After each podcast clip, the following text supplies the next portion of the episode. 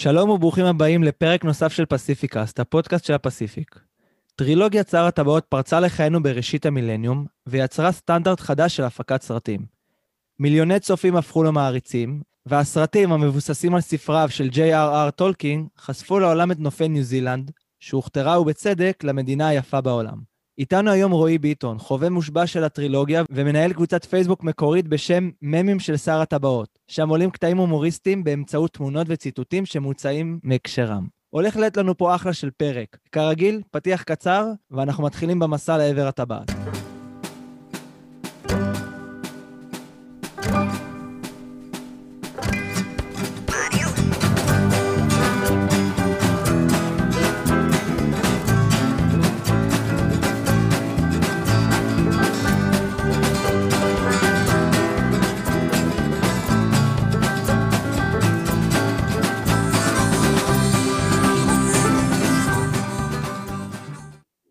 טוב, אז אנחנו חזרנו אחרי הפתיח הקצר. בניגוד לפרקים אחרים, הפעם אני אגיד את זה בהתחלה. אתם מוזמנים לעקוב אחרי הפודקאסט, אפשר דרך האינסטגרם, אפשר ביוטיוב, אפשר דרך האתר. יש מיליון ואחד אפשרויות לעשות את זה. יכולים לעשות subscribe, אתם פשוט uh, מקבלים אחר כך כל פעם את כל העדכונים, כל פעם שיוצא פרק, זה יפתור לכם את כל הבעיות. מה קורה, רועי? אצלי מעולה, איך אתה? הכל טוב, הכל טוב. Um, אני מתרגש לקראת הפודקאסט הזה, האמת. זה... אמנם, אתה יודע, עברו כמה פרקים מעניינים וצלילות ומקומות יפים וכולי, אבל שר הטבעות זה, ה... זה הטריגר ל... לניו זילנד, לרצות להיות במקום הזה. אני... זה, זה התרגשות מסוימת. ממש ככה. בוא תציג טיפה את עצמך. אני רק אמרתי בקטנה שיש לך קבוצת פייסבוק מקורית, אבל uh, אתה יודע, שיכירו אותך לפני שאנחנו מתחילים לצלול. אז אני רועי, אה, בן 29, סטודנט אה, לתואר שני בהנדסת מבנים בטכניון, ובזמני הפנוי אני חובב צילום, אה, גרפיקה, אוהב לעשות טרקים בטבע, ויש לי את הקבוצה הזו, כפי שכבר ציינת. איך, איך הגעת לכל העניין הזה של שר הטבעות? כאילו, פשוט הסרטים, הספרים? כן, זה התחיל האמת מהסרטים, הייתי בסביבות אה, גיל עשר, פחות או יותר, לא צפיתי מיד, קצת אחרי. אה, כמובן שככל שאתה מתבגר ואתה צופה שוב ההבנה היא יותר עמוקה, לראות את זה בגיל 11 או בגיל, אה, לא יודע, 20, זה לא אותו דבר. וניסיתי לקרוא את הספרים בגיל, סביבות גיל 14 נדמה לי, זה היה קשוח ולא ממש צלח. אה, אחר כך בהמשך, כשהתבגרתי, ניסיתי שוב, ואז זה באמת עבד בצורה יותר טובה. אז כמה פעמים ראית? כמה פעמים ראית את הסרטים? סרטים, וואי, מלא, מלא כבר. הפסקתי לספור. במיוחד בסגרים, זה הוסיף ל... זהו, הקטע הזה של הסגרים נותן כל כך הרבה זמן פתאום, שאתה אומר, טוב, עוד מרתון, טוב, עוד מרתון, זה פשוט לא נגמר. כן, ממש ככה. יפה. טוב, אז uh, אנחנו נדבר אחר כך גם על הקבוצה שלך קצת, וכמובן עכשיו נתחיל לגעת בספרים ובסרטים. ניתן איזשהו רקע קטן על שר הטבעות, בכלל, על הטרילוגיה וכולי. אתה רוצה לנסות את ה... עשית איזו הכנה קטנה, אמרת לי לפני, אז... אה, Uh, כן, על הספרים יש לנו, טוב, מי כתב זה כמובן טולקין, J.R.R. טולקין, זה התחיל מהספר בשם ההוביט, שיצא ב-1937, uh, אחר כך הגיעה מלחמת העולם השנייה, ובזמן הזה הוא כתב בעצם את הטרילוגיה של שר הטבעות, והם התפרסמו בשלושה כרכים בסביבות 54-5, משהו כזה. עובדה מעניינת, האמת, זה שהם יצאו בשלושה כרכים, למרות שהוא במקור תכנן שזה יצא בכרך אחד, אבל ההוצאה לאור לא אפשרה לו את זה. היא רצתה לפצל את זה, גם בגלל שזה היה נשמע להם ארוך מדי, וגם אומרים שזה בגלל uh, שהיה מחסור בנייר באותה תקופה, או שזה סתם עוד שיטה לעשות כסף, כן? לפצל ספרים כן. במקום uh, בחלקים. למרות שאחר כך הם uh, סידרו את זה, והוציאו באמת את הכרך המלא. כן. אני קראתי אותו, יש לי אותו פה בבית, זה איזה 1200 עמודים, וסיימתי את זה בסוף שבוע אחד. לימים יצאו הרבה גרסאות uh, של המאוחדות. Uh, עוד משהו אגב שטולקין לא אהב, זה היה השם של הכרך השלישי, שבת המלך, הוא לא רצה שזה יקרה ככה. במקום מבחינתו זה היה ספר אחד, כן? לא היה שמות לתתי ספרים האלה, כי הוא חשב שזה עושה ספוילר, uh, הרי למה שקורה בספר השלישי, אבל הוא העדיף לקרוא לזה מלחמת הטבעת. אבל שוב, בהוצאה לאור הם הבוס, אז זה מה שנקבע. אז בעצם אחרי איזה 60 שנה, בא במאי ניו זילנדי, שאפתן, ומה קורה אז? ואז באמת ב-2001, 2002, 2003 יצאו שלושת הסרטים, זכו ב-17 פרסי אוסקר, וכבשו אותנו. אז נגיד שהבמאי פיטר ג'קסון, במאי ניו זילנדי, שעשה המון סרטים שאנחנו מכירים, פשוט לקח את הספרים ועשה את המחקר שלו, והחליט לצלם את שר הטבעות בניו זילנד, והסתובבו בסוף שנות ה-90, מ-1999, אם אני לא טועה, 1998 אפילו. הם פשוט הסתובבו הצוות במסוקים ובכאלה ג'יפים, קרוונים, מה שעשו שם, ופשוט חיפשו לוקיישנים בשביל לצלם. אחד הלוקיישנים המפורסמים שנדבר עליו אחר כך זה באמת הוביטון.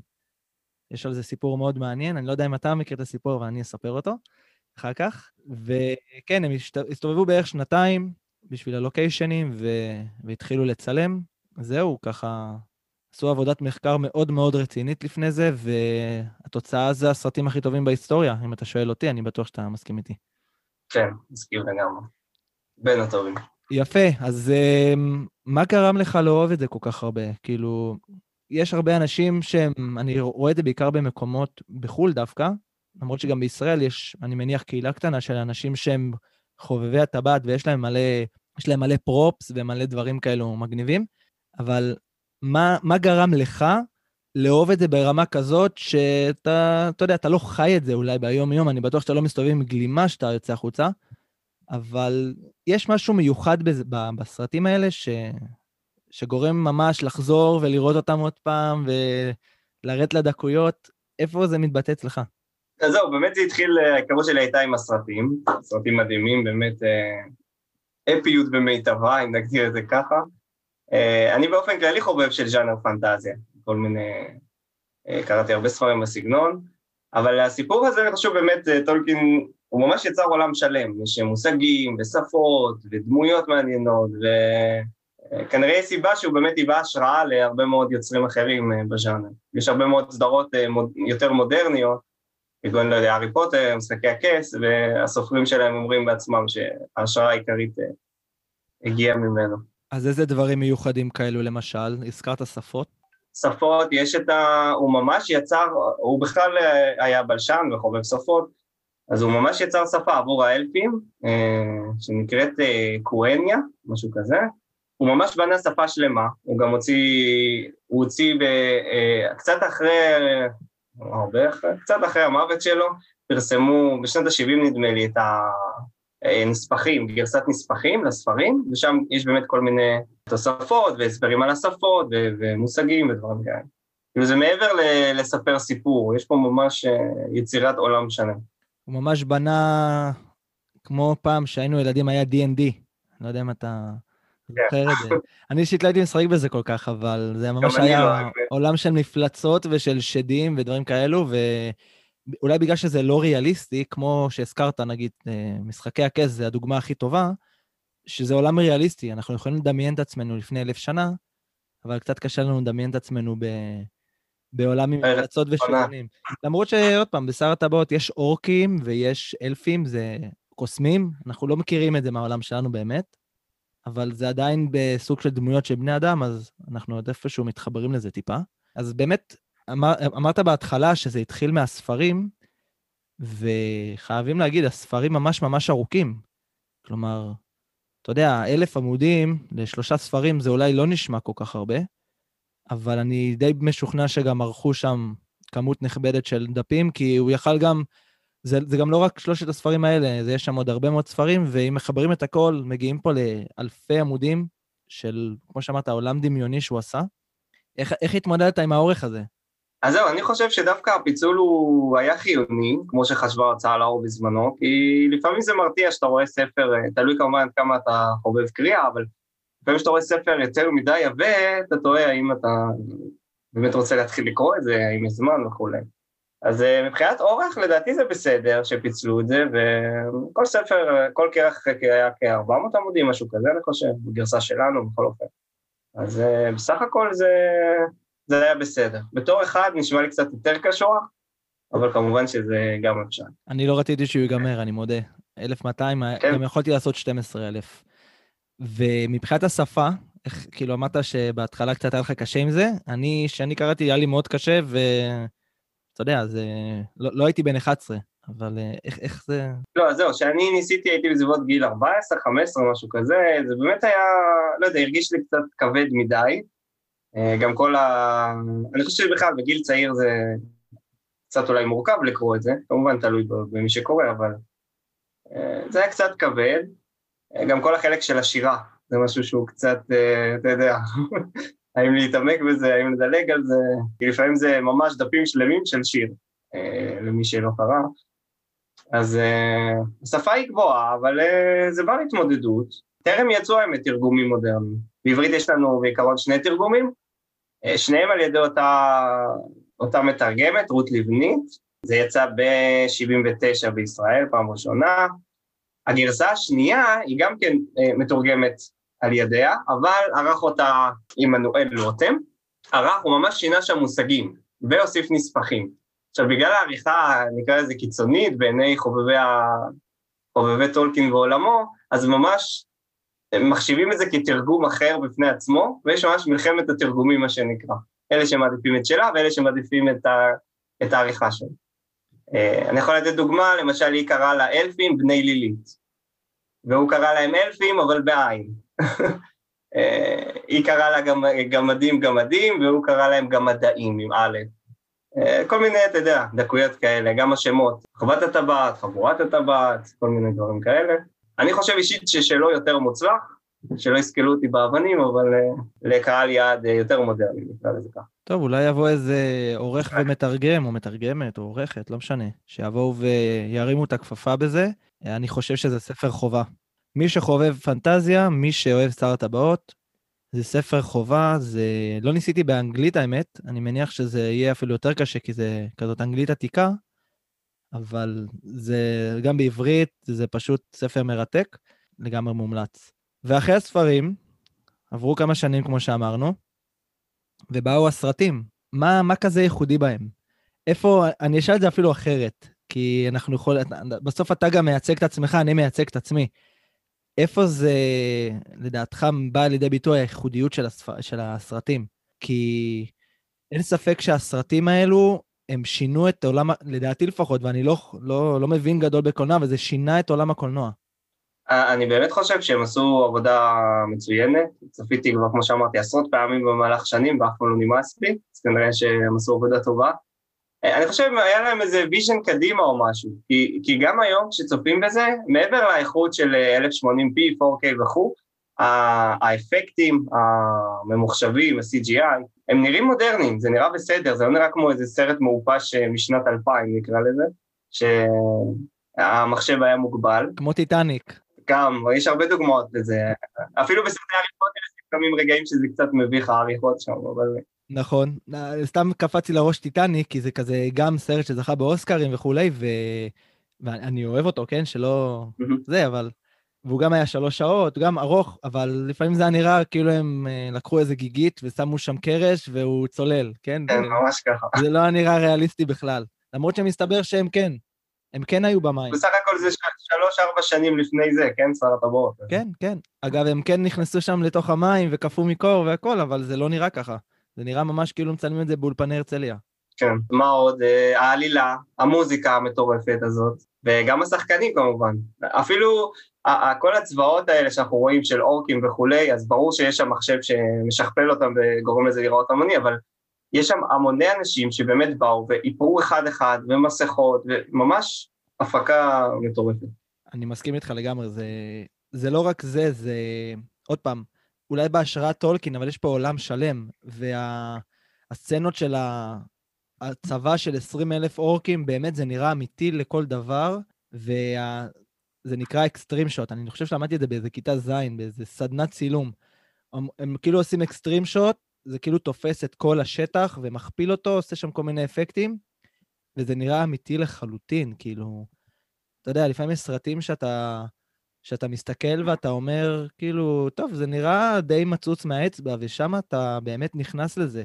והזכרת את זה מקודם, שמשחקי הכס, כאילו, אני לא בטוח אם אני רוצה להגיד העתק, כי זה מן הסתם עולם אחר ודברים שונים לגמרי, אבל מבחינת האותנטיות זה אולי הסדרת פנטזיה שעשתה את זה בצורה הכי מדויקת.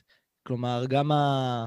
כאילו, אם אני מתכוון בסצנות הגדולות, או בסצנות ש, שאפילו בקרבות פנים אל פנים, זה נראה לגמרי אמיתי, וזה נותן לך תחושה שאתה באמת נמצא שם. ואחד הדברים הכי חשובים, לדעתי, כן? בספר או בסרט זה שאתה מדמיין את עצמך ממש, ממש בפנים. אתה יכול לחיות את, ה...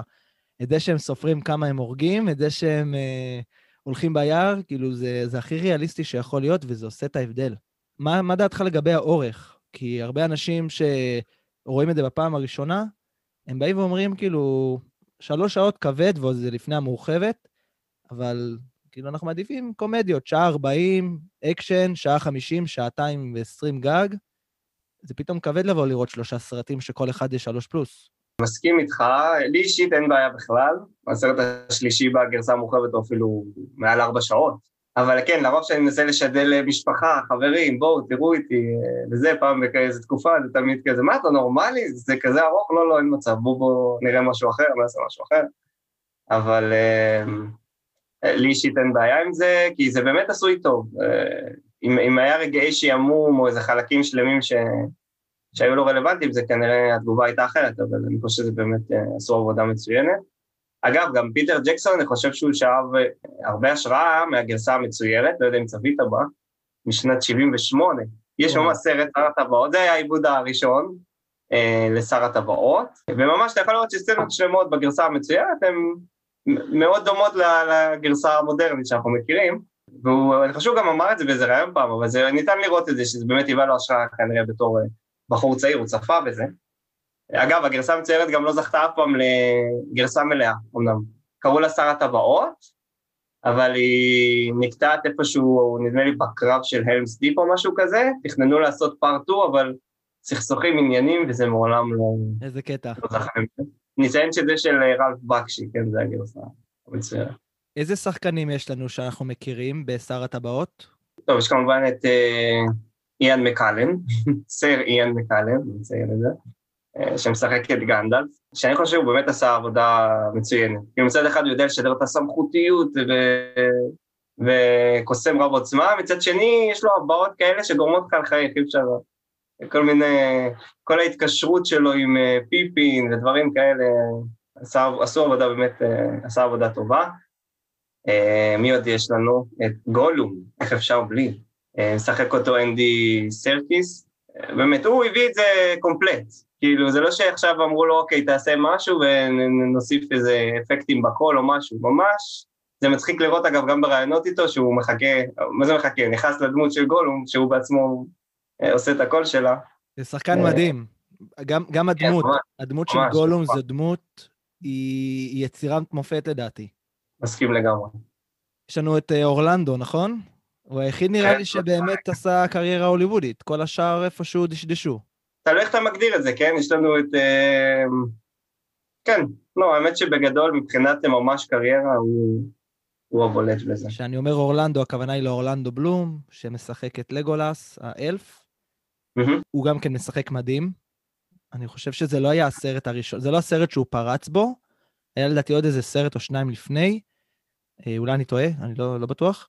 אני גם חושב... אה, אבל uh, הוא, אני חושב שהוא כבר היה כוכב הוליוודי בתקופה הזאת, והוא לא, זה לא נראה שהוא מתנשא או משהו, כאילו הוא בא לשחק את התפקיד, הוא נתן שם הצגה, שיחק אפילו גם בהוביט, אם אני לא טועה, ראיתי לאחרונה הוביט, אני חושב שהוא גם שיחק שם איזה כן, כן, סרט, סרט וחצי. למרות שעל זה מעריצים זוהמים, כן? יש כל מיני...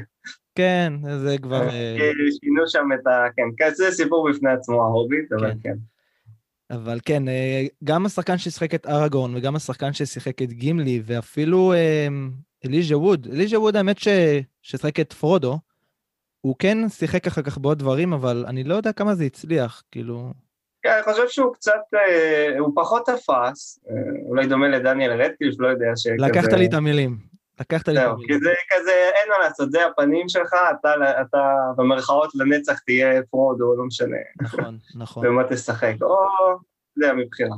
למרות שבגדול הוא, הוא שיחק בסדר והכל, אבל אה, אני חושב לעומת הספרים הוא, הוא קצת פחות שידר אה, דמות גיבור, כזה יותר... אה, דמות של מסכן. אני רציתי להעיף לו... אני רציתי להעיף לו סטירה כמה פעמים בסרט הזה, אבל בסרטים, אבל... כן, יש את המחנה סם אופודו, אז אני לגמרי בבית הסרטים במחנה סם, אבל כן. איפה בא לידי ביטוי השוני מהספר? כמה הם באמת שיחקו עם, ה... עם התוכן, כמה הם הורידו? יש סרטים שאתה ממש כאילו מרגיש שחתכו חצי. אני יודע שאמרו על זה על משחקי הכס, אולי אני טועה, עוד פעם, אני, אני כבר לא, אתה יודע, פה, פה יש גם הרבה מה להוריד, ו, וזה עדיין ארוך, אז אני לא בטוח כאילו איפה, איפה זה עומד. כן, אה, נתת דוגמא את, אה, את אה, משחקי הכס למשל, אז שם באמת מעונה, עונת 6, 7, 8 זה כבר לא תואם לספרים, כי לא יצא פשוט ספר. הסופר נרדם בשמירה, נקרא לזה ככה. כנ"ל הארי פוטר, שינויים מאוד גסים לעומת הספרים והסרטים, הרבה מאוד שינויים. פה אני דווקא חושב שהם עשו עבודה בשר הטבעות די טובה. יש שינויים כמובן, אבל שינויים מינוריים פה ושם, לא משהו שגורם אף פעם האמת לא נראה לי שנתקלתי במעריצים שאומרים אוי למה הם עשו את זה ככה ולא ככה, או אוי למה זה כל כך שונה מהספר. כי הרוב די, אה, די דומה. יש משהו אחד שזה, למשל יש דמות שנקראת טום בומבדיל, שמופיע איפשהו בתחילת הספר הראשון, זה, זה סוג של יצור עליס כזה, לא, לא מוגדר, זה נשמע כאילו סוג של בן אדם, אבל מצד שני זה לא נאמר במפורש, והוא עוזר לחבורה בתחילת המסע שלהם. אז זה למשל משהו שלא הכניסו לסרט, משיקולים שהוא אה, לא מקדם את העלילה. אז זה משהו שכן שמעתי מעריצים, תמיד דמיינתי איך הוא נראה, וזה, הייתי שמח לראות את זה. עוד הבדלים, למשל הקטע שפרודו וגנדלף אה, נפגשים אה, במסיבה של בילבו בהתחלה, ליום הולדת שלו. אז מאותו רגע בילבו נעלם, מה שהוא עושה להם עם הטבעת, אז עוברות 17 שנים בספר, ועוד בסרט... זה חמש זמן, דקות. כן, יאללה, אוקיי, בוא נצא למסע. זהו, ויש את ה... אגב, שינוי שאולי לטובה זה המשפט האיקוני של הגנדלף מול הבלרוג, כן. של ה-you shall not pass. אז uh, במקור בספר זה, בגרסה האנגלית זה you cannot pass. אז פה הכניסו לנו אנגלית גבוהה, אבל uh, שתפסה יפה. זה תפס מדהים, זה, אני חושב שזה המשפט הכי מפורסם מהסרטים. כן, זה גם ו... חושב, גם מי שלא יתעמק בזה, מתישהו בחייו נתקל ב... ב... בדבר הזה. אני שמעתי שהייתה מחלוקת אם הם אמר run fools או fly fools, משהו כזה. אני קראתי לאחרונה באחת אה, כן, הקבוצות, ולא היה לי ברור אם זה בא מהספר והיה שינוי, או שזה פשוט... אני יכול לספר על זה גם. יש את ה... בעיקרון, בספר זה fly you fools. כשהוא נופל, רגע לפני שהוא נופל, אז הוא אומר להם fly you fools, יענו נוסו על נפשכם. בסרט הוא גם כן אומר fly you fools, אבל יש אנשים שטוענים או זוכרים, יש כזה קטע של אה, זיכרון אה, קולקטיבי מוטעה, זה קורה לפעמים בסרטים, שמשום מה כולם זוכרים משהו אחד, בפועל זה היה משהו אחר. אז אה, יש הרבה מעריצים שטוענים שנאמר שם run you fools ולא fly, בפועל אין לזה שום תיעוד, בכל הגרסאות בסרטים וכולי, מי שממש יקשיב וישמע את זה, יראה שהוא אומר fly. יש טענה שאומרת שבבתי הקולנוע בזמן אמת, בשנת 2001, הוא אמר run. אין ממש הוכחה חדה לזה, אז... אה, האמת שפיזית הם רצו, אז כאילו גם run your full זה אמור להיות משהו שהוא כן. הגיוני, טוב, זה סתם, זה כבר מי שאוהב להיכנס לדקויות כן, האלה. אה, כן, בדיוק. זה הכל תופס, זה בסופו של דבר... אה. מה הסצנה האהובה עליך? זה קצת קשה, אני יודע, אתה יכול כן. לבחור שניים, כאילו שתי סצנות מבחינתי, אבל מה הכי זכור לך? ואז אני אגיד את שלי. אני חושב שהקרב על המס דיפ הוא הכי... קלאסי ובאמת סצנה ממש אהובה, שגנדלף מגיע מהמזרח, אומר את השחר וכל ה... בכלל כל הקרב שם, כל ההתנהלות, שמצד אחד יש לך את כל הקרב ובלאגן וכאוס, מצד שני עדיין יש את האינטראקציה בין הדמויות השונות, ואפילו מעלה חיוך מדי פעם של כל מיני עקיצות, בין גימלי ללגולס, דברים כאלה. דבר נוסף, אה, יש את המשפט האיקוני של ארואן עם ה... אה, I am no man, זה גם משהו מאוד, אה, סצנה, סצנה טובה. חייב להגיד שאני, כל הסיפור שלי עם ניו זילנד התחיל באמת בטרילוגיה הזאת, ואני נדהמתי מהנופים, כי בתור ילד, שגם גר במרכז הארץ, אז שלג זה לא משהו שהיה נפוץ יותר מדי, ויש את הסצנת אקסטרים הראשונה בעצם, שהם הולכים בשלג, שהם מנסים לעבור ו... סארומן שם עושה את הקללה, ונופלים עליהם אבנים, והם צריכים לבחור בעצם בדרך דרך המכרות, ורואים שם בפעם הראשונה בסרט את הנופים המושלגים של ניו זילנד. וזה מבחינתי, בגיל עשר אני ידעתי שאני אטוס לניו זילנד בגלל זה. כי אמרתי, אני חייב להיות בכאלו נופים, ובאמת הייתי בהם, גם הלכתי במקומות כאלו, אז זה היה מבחינתי כאילו הגשמת חלום לפי מה שראיתי בסרט. יש בהמשך כמובן עוד כל מיני סצנות ממסוקים וכולי, שבאמת רואים את, ה, את היופי הזה של ניו זילנד, ואני זוכר שראיתי, עשיתי מרתון אחרון לפני, מה זה היה? שמונה חודשים בערך? שבעה חודשים? וכל פעם שעשו את הסצנות אקסטרים, אני כזה, שיו, איזה יופי, יואו, איזה, ככה, כל הזמן. כי עכשיו אני גם מסתכל על זה כאילו מה, מהזווית של הנופים של ניו זילנד, ולא רק ה, הסרט עצמו, ואני אומר כאילו, זה התפאורה המושלמת, זה הסרט המושלם עם התפאורה המושלמת, וזה הולך ביחד. כאילו, אני לא בטוח שאם היו מציינים את זה, סתם דוגמה, במקום כמו, לא יודע, אני חושב על מדבר, אז זה היה נותן את אותם אפקטים של הגיוון הזה שיש בניו זילנד, אם זה הנחלים, אם זה היערות, שהיערות באים ממש לידי ביטוי בסרטים, וכמובן הערים וכל ה plains, אתה יודע, המישורים הענקיים האלה, איפה שיש את אייזנגרד או איפה שיש את Helm's Deep, זה בעיניי כאילו, זה שדרג ברמה מטורפת. מסכים איתך, זה באמת אה, נופים מטורפים. אני לצערי טרם הייתי בניו זילנד, אבל זה בהחלט תכנון עתידי. באמת נופים ממש ממש מטורפים. אפילו פעם העליתי מם בנושא הזה של אה, כמו איזה גרף כזה שאומר למה אני רוצה לטוס לניו זילנד, אז 1% תרבות, טבע, חולה, ו-99%. אני זוכר אותו. כי זו ממש הארץ התיכונה. כן. זה ה... מה הדמות האהובה עליך? האם זה יהיה אדון גולום, או שזה תהיה מישהי אחרת, או מישהו אחר? טוב, קשה להצביע על אחד לרוב, וכל אחד יש את האהוב בדרכו, נקרא לזה ככה. אז יש את גנדלף שדיברנו עליו מקודם כמובן, אה, יש את סם שהוא באמת, אה, אה, נגיד בקטע ההירואי, הוא ממש מלווה את פרודו לאורך המסע, והוא חבר נאמן, באמת ללא עוררין, אין, לא משנה מה, הוא, הוא תמיד שם לצידו. ואני חושב שהדמות הכי מעניינת מבחינת המורכבות שלה, אולי בין האהובות עליי אפילו, זה גולום. הוא, הוא, בהתחלה הוא קשה כזה לעיכול, נקרא לזה ככה, הוא רע, הוא טוב, מה, מה, מה הסיפור שלו. Uh, כמובן שמי שקרא את האורביט לפני אז יש עוד קצת רקע, uh, אבל יש לו, יש לו סיפור חיים מורכב, ולאט לאט אתה לומד להבין ולהכיר את הסיפור שלו, וכמו בחיים, אין שחור ולבן. זה פשוט דמות באמת מורכבת, והשחקן שם עשה עבודה מצוינת. אגב, הזכרת מי שראה את ההוביט, וזה באמת קצת כאילו, כשאנחנו מסתכלים על זה בראייה היסטורית, ההוביט היה באמת לפני שר הטבעות, ואז הבינו את הרקע. ובסרטים עשו את זה בדיוק הפוך. אתה חושב שזה תרם? אתה חושב שזה יצר בלבול? כי הרבה תשובות קיבלנו רק בסרט הראשון של הוביט, וחלק מהדברים, כמו נגיד עם גולום, רק בסרט השלישי. מה לדעתך? זה משהו שפגע? זה משהו שתרם? זה, זה יצר איזשהו דמיון כזה, או, או ציפייה, או שזה דווקא, יכול להיות שזה יצר כל מיני קצוות פתוחים אצל אנשים, שהם אמרו כאילו, מה זה, מה, מה הולך פה? אז אני חושב שזה תלוי עד כמה אנשים באמת היו אה, מעריצים, או כזה הלכו לקולנוע כי יש סרט שכולם אוהבים לראות. אה, זה שזה נוצר אחר כך, אני חושב שזה כוח המציאות. שר הטבעות אה, הוא באמת היה סנסציה גם מבחינת ספרות, עוד לפני הסרטים, שתפס הרבה יותר חזק מההובי. אה, ולכן אני חושב שבחרו לאבד דווקא את, ה, את הטרילוגיה. ולימים החליטו גם כן לעשות עיבוד לסרטי ההוביט, אה, העיבוד הוא קצת ארוך, אה, קצת הרבה אפילו ביחס לסיפור המקורי, של איזה 200 ומשהו דפים, ככה הוליווד עובדת כנראה. הצליחו למרוח, ממש, ממש. זה יכול כן, להסתיים בסרט וחצי. אתה גם רואה את המודרניות, למשל כל ה... להבדיל משר הטבעות, ששם באמת הלבישו מסכות ואיפרו ושמו מלא אנשים, הרבה מאוד אה, CGI, אפקטים, זה לא באמת אנשים מחופשים שם. אבל בסך הכל אני כן נהניתי מסרטי ההוביט. גם אני. אני מודה. לא היה כזה נורא, כמו שיש אנשים שממש שונאים אותם, אבל uh, זה יכול להיות טוב יותר.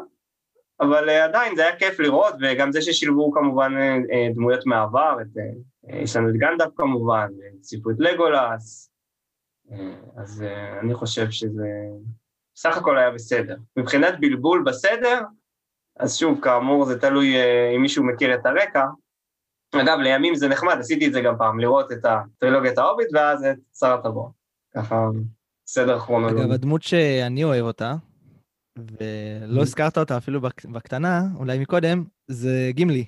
גימלי. מצד אחד הוא קצת אהבל, מצד שני אי אפשר לא לאהוב דבר כזה, הוא כזה מצחיק, הוא כל הזמן רוצה להילחם, הוא כל הזמן רוצה שיהיה אקשן. וכשצריך להיכנס למקום קצת חשוך, אז הוא מתחיל לשקשק כמו, כמו איזה תינוק. אבל כן. עדיין, לא יודע, הוא דמות שאהבתי את הקרבות האלה, והוא בא תמיד כאנדרדוג, והאלפים עושים לו ככה, והוא לא אוהב אותם, והוא לא זה. כן, חלק, זה, זה גם שמעתי, בזמן קרבות, פתאום כל העקיצות שלו עם לגולס, זה משהו שממש עושה את הסרטים. לגמרי. לשפר אותם לגמרי. ובכללי, אגב, טולקין אה, אמר פעם שכל הגמדים וההשראה להם זה דווקא היה יהודי.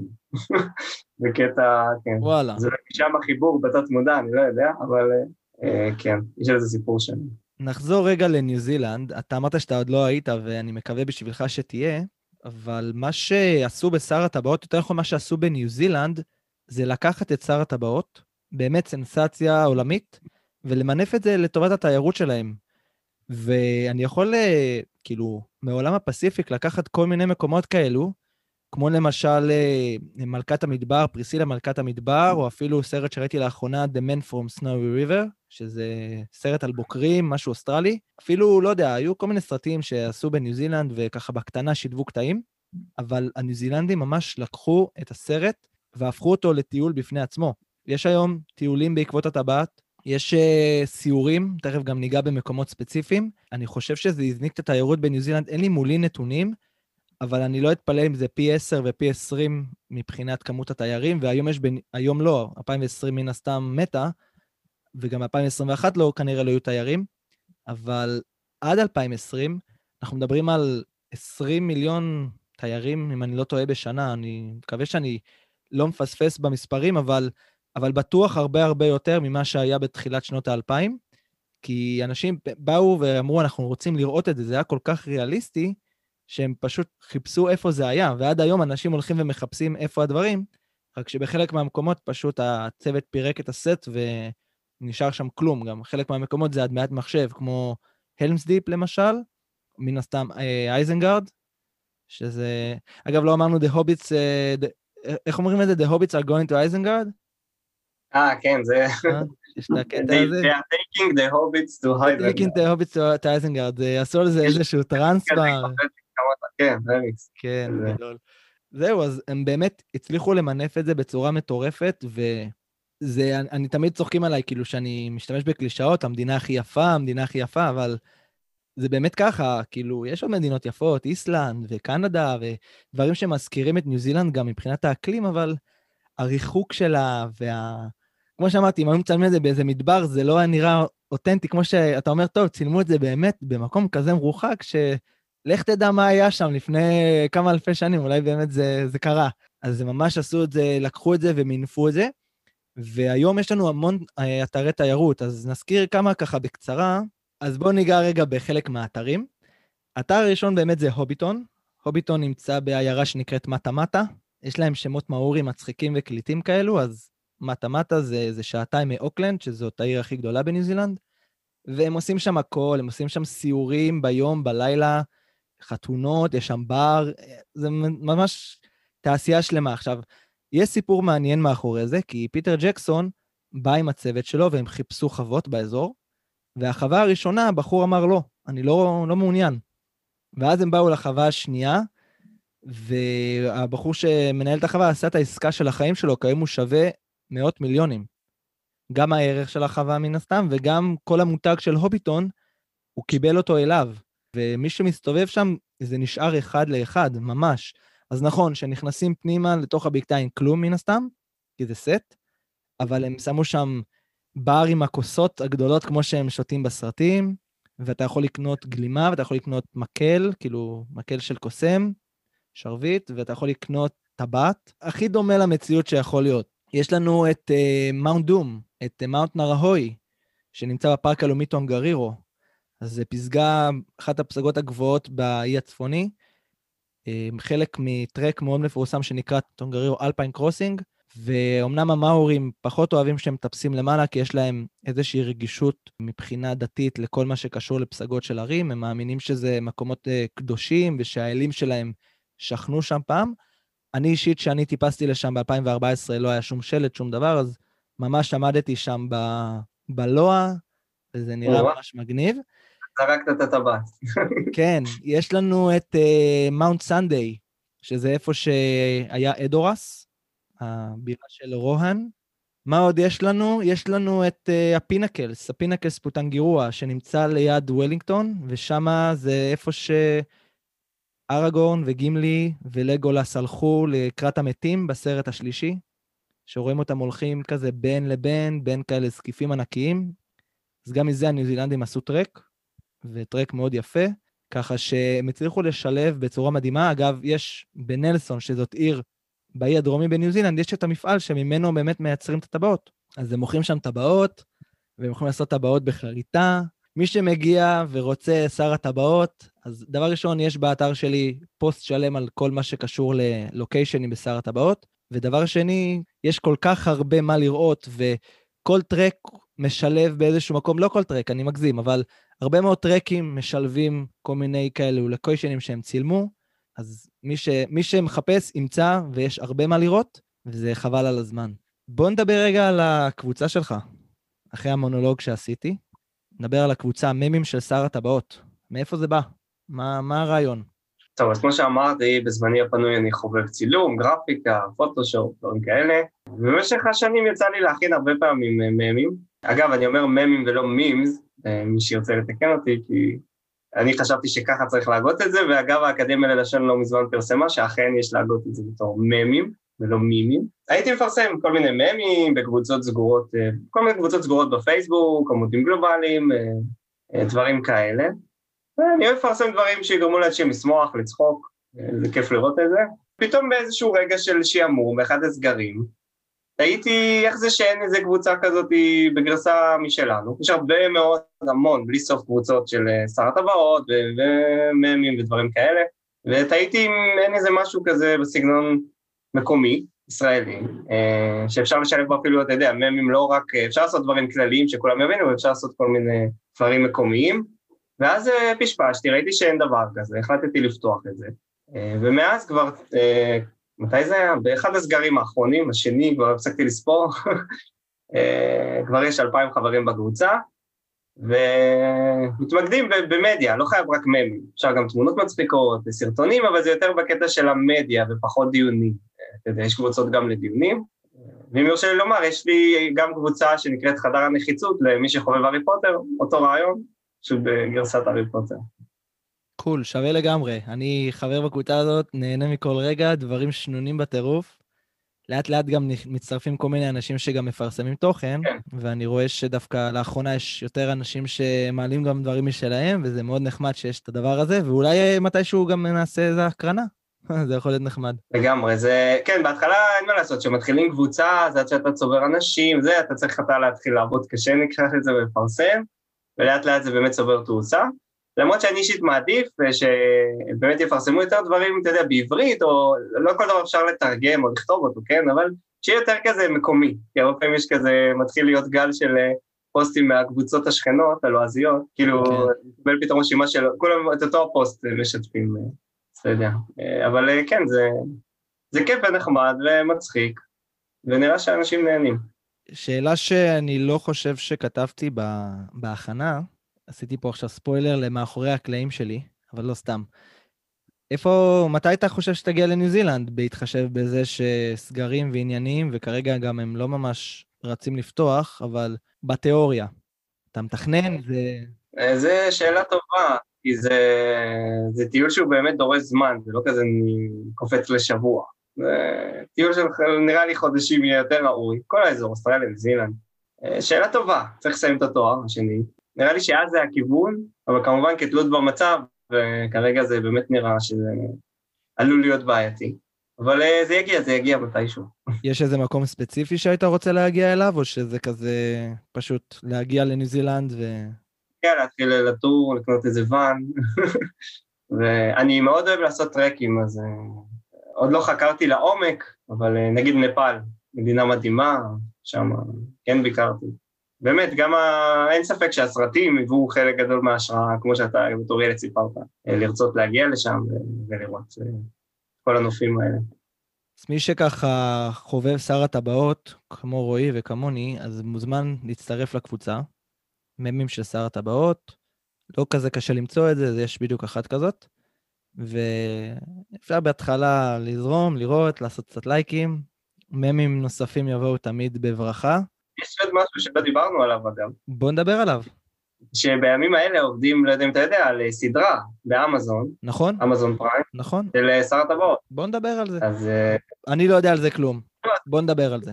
זה אומנם נקרא שר הטבעות, אני בהתחלה אמרתי, יום, מעניין, למרות שמצד שני העבודה בסרטים הייתה כל כך טובה, שאתה מופתע פתאום, זה יחסית זמן קצר, 20 שנה לעשות עיבוד חדש, נקרא לזה ככה. אה, פתאום השחקנים אח- אחרים ישחקו את הדמויות הקלאסיות, המיתולוגיות, זה בעייתי.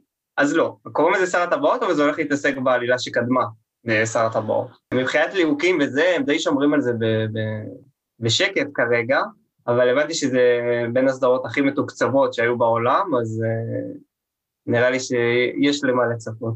אחרי שנגמר משחקי הכס ועוד לא יצא אפילו ספין-אוף, אז uh, צריך איזה חזרה לעולם הפנטזיה הזה, כי עבר מספיק זמן, כאילו, מבחינתי שיעשו ליהוקים מחדש לשר הטבעות כל שנתיים ויוציאו סרטים חדשים, אבל אני לגמרי מבין כאילו למה, למה קשה להתחרות בזה. זה לא ספיידרמן שאתה מוציא 300 גרסאות בחמש שנים, ולאף אחד לא אכפת מזה ספיידרמן, כי הוא גם ככה עם מסכה, אלא באמת, ככה, זה... כל שחקן הכניס לשם את האישיות שלו. ממש, ממש. כאילו, אני לא יכול לדמיין את אה, לגולס אחרת, ואני לא יכול לדמיין את אה, סארומן אחרת, זה ממש יושב בול על האנשים ועל התפקידים, והם עשו את זה בצורה מדהימה, כאילו, אין, דברים כאלה. גם השחקנים לא מזמן עשו איחוד בזום, לא אם צפית. עכשיו, בתחילת תקופת הקורונה, עקב המצב והכל, אז היה איזשהו קמפיין לגיוס תרומות, אז כל פעם אירחו אנשים אחרים, וממש כל השחקנים כמעט התגייסו, ועשו שיחת זום משותפת, יש את זה ביוטיוב, וזה נקרא נראה לי uh, one ring to rule them all, משהו, לא, one, one zoom to rule them all, משהו כזה. אני מכיר, ראיתי, כאילו, שמעתי על זה. אה, כן, זה שממש, כאילו, הם, הם עולים אחד אחרי השני, ובדיחות ודברים, והם ממש מספרים, הם זוכרים טקסטים בעל פה עד היום, בסצנות מסוימות, או, או ארווין, אה, השחקנית אה, ליב טיילר, מספרת שהיא זוכרת ממש את, ה, את השפה עד היום, את הטקסט שלה שהיא מדברת באלפית, כל מיני דברים כאלה, ממש נחמד ומצחיק אה, לראות את זה. אגב, ליב טיילר. ליב טיילר גם אחת שהצליחה אחר כך בהוליווד, נכון, שכחנו ממנה, למרות שהיא לא שיחקה תפקיד משמעותי במיוחד, כאילו, לא, לא מהכוכבים של הסרט, מהשחקני משנה. ונזכרתי בעוד מקום שלא הזכרתי, וזה מצחיק שלא הזכרתי אותו, אה, וזה מקום שנקרא Weta Caves. זה אומנם caves, אבל זה לא באמת caves, זה פשוט הסטודיו לעריכת אפקטים. הוא נמצא בוולינגטון, בבירת ניו זילנד, יש גם באוקלנד סניף של זה, חדש, ומראים שם ממש מאחורי הקלעים של העריכה של שר הטבעות. רואים שם uh, טרול בגודל אמיתי, רואים שם את, uh, שם פסלים של גולום ופסלים של זה, והדבר הכי הכי משמעותי שם, שיש שם את החליפה של סאורון המקורית, ויש על זה סיפור מאוד מאוד מעניין, כי השחקן ששיחק את סאורון נאלץ ללכת עם זה באמת בסצנה, וזה שוקל כמה עשרות קילוגרמים. אז uh, מספרים שם מאחורי הקלעים, זה מאוד מאוד מעניין לשמוע וככה לקבל הצצה למאחורי הקלעים. יש ממש סיור, כאילו יש סיור בסיסי, ויש את הסיור המורחב, שממש לוקח למאחורי הקלעים ומראים את זה בלייב, כאילו איך הם עשו. אז מי שמגיע לוולינגטון, חוץ מזה שזו עיר מאוד יפה, אז uh, כן, לגמרי זה אתר חובה לחובבים. Um, כן, על מה עוד אנחנו, מה, מה עוד פספסנו? יש משהו שפספסנו ב, בטרילוגיה הזאת. נגיד שאפשר לראות את זה בנטפליק, נכון. um, זה מאוד חשוב, את הוביט למשל אי אפשר לראות, אבל את שר הטבעות אפשר. וגם זה לא גרסה מורחבת, חשוב לציין בנטפליקס. כן, זו הגרסה הקצרה מן הסתם. המורחבת זה, אני זוכר שהיה פעם DVD של המורחבת, אה, דברים כאלו. אבל אה, מי שירצה להשיג את המורחבת יצטרך להתאמץ קצת יותר. יש אותה בנטפליקס, הסרטים, כמו שאמרנו, בסביבות השלוש שעות לסרט, השלישי קצת יותר ארוך. וכן, אתם uh, מוזמנים בחום לקחת דלי של פופקורן. עכשיו חורף, אז תדליקו חימום, שוקו חם, פוך, משהו. יש מספיק זמן עכשיו, לא צריך יותר מדי uh, סיבות לצפות בדבר המדהים הזה שנקרא שר הטבעות. רועי, תודה רבה שהגעת. תודה רבה שאירחת אותי. הגעת, אנחנו שנינו יושבים כל אחד בביתו, אבל uh, הגעת, פינית זמן, אני מאוד מעריך את זה. Uh, אני בטוח שמי שמאזין מאוד מאוד מעריך את זה גם. תודה רבה על האירוע. שמחתי להיות כאן, היה כיף. ולכו לראות את הסרטים, כמו שניצן אמר. או לקרוא את הספרים גם. כמובן. לגמרי, לגמרי. אני בטוח שיש הרבה אנשים שהם כמונו ואוהבים את זה, וככה חלק מהדברים שדיברנו גם יחדשו להם, אני גם למדתי פה לא מעט. וכן, אנחנו... בהחלט נראה לי שרעיון של הקרנה זה יכול להיות מעניין. אני לא יודע איך עושים את זה פיזית עם כל כך הרבה אנשים מכל כך הרבה מקומות בארץ, אבל בסדר. קודם שהסגר הזה ייגמר ושיהיה אפשר לשבת במקום נורמלי עם אנשים, ואז כבר uh, נעשה את זה בצורה מסודרת. כן. זה היה עוד פרק של פסיפיקאסט, הפודקאסט של הפסיפיק. אמרתי את זה בהתחלה, אני אגיד את זה גם בסוף, זה החלק השיווקי. יכולים לעקוב, יוטיוב, אתר, אינסטגרם, קבוצת פייסבוק, אוסטרליה, ניו זילנד ומה שמסביב. אתם כבר מכירים את הרעיון. אנחנו נתראה פה בהמשך, המשך השנה, אנחנו ממש בתחילת 2021, עם עוד פרקים מעניינים, מרתקים. המטרה שלי לעשות לכם כמה שיותר טוב לפני שתגיעו לניו זילנד, לאוסטרליה, לאיי הפסיפיק. אז אנחנו נתראה בפרק הבא, ותודה על ההאזנה.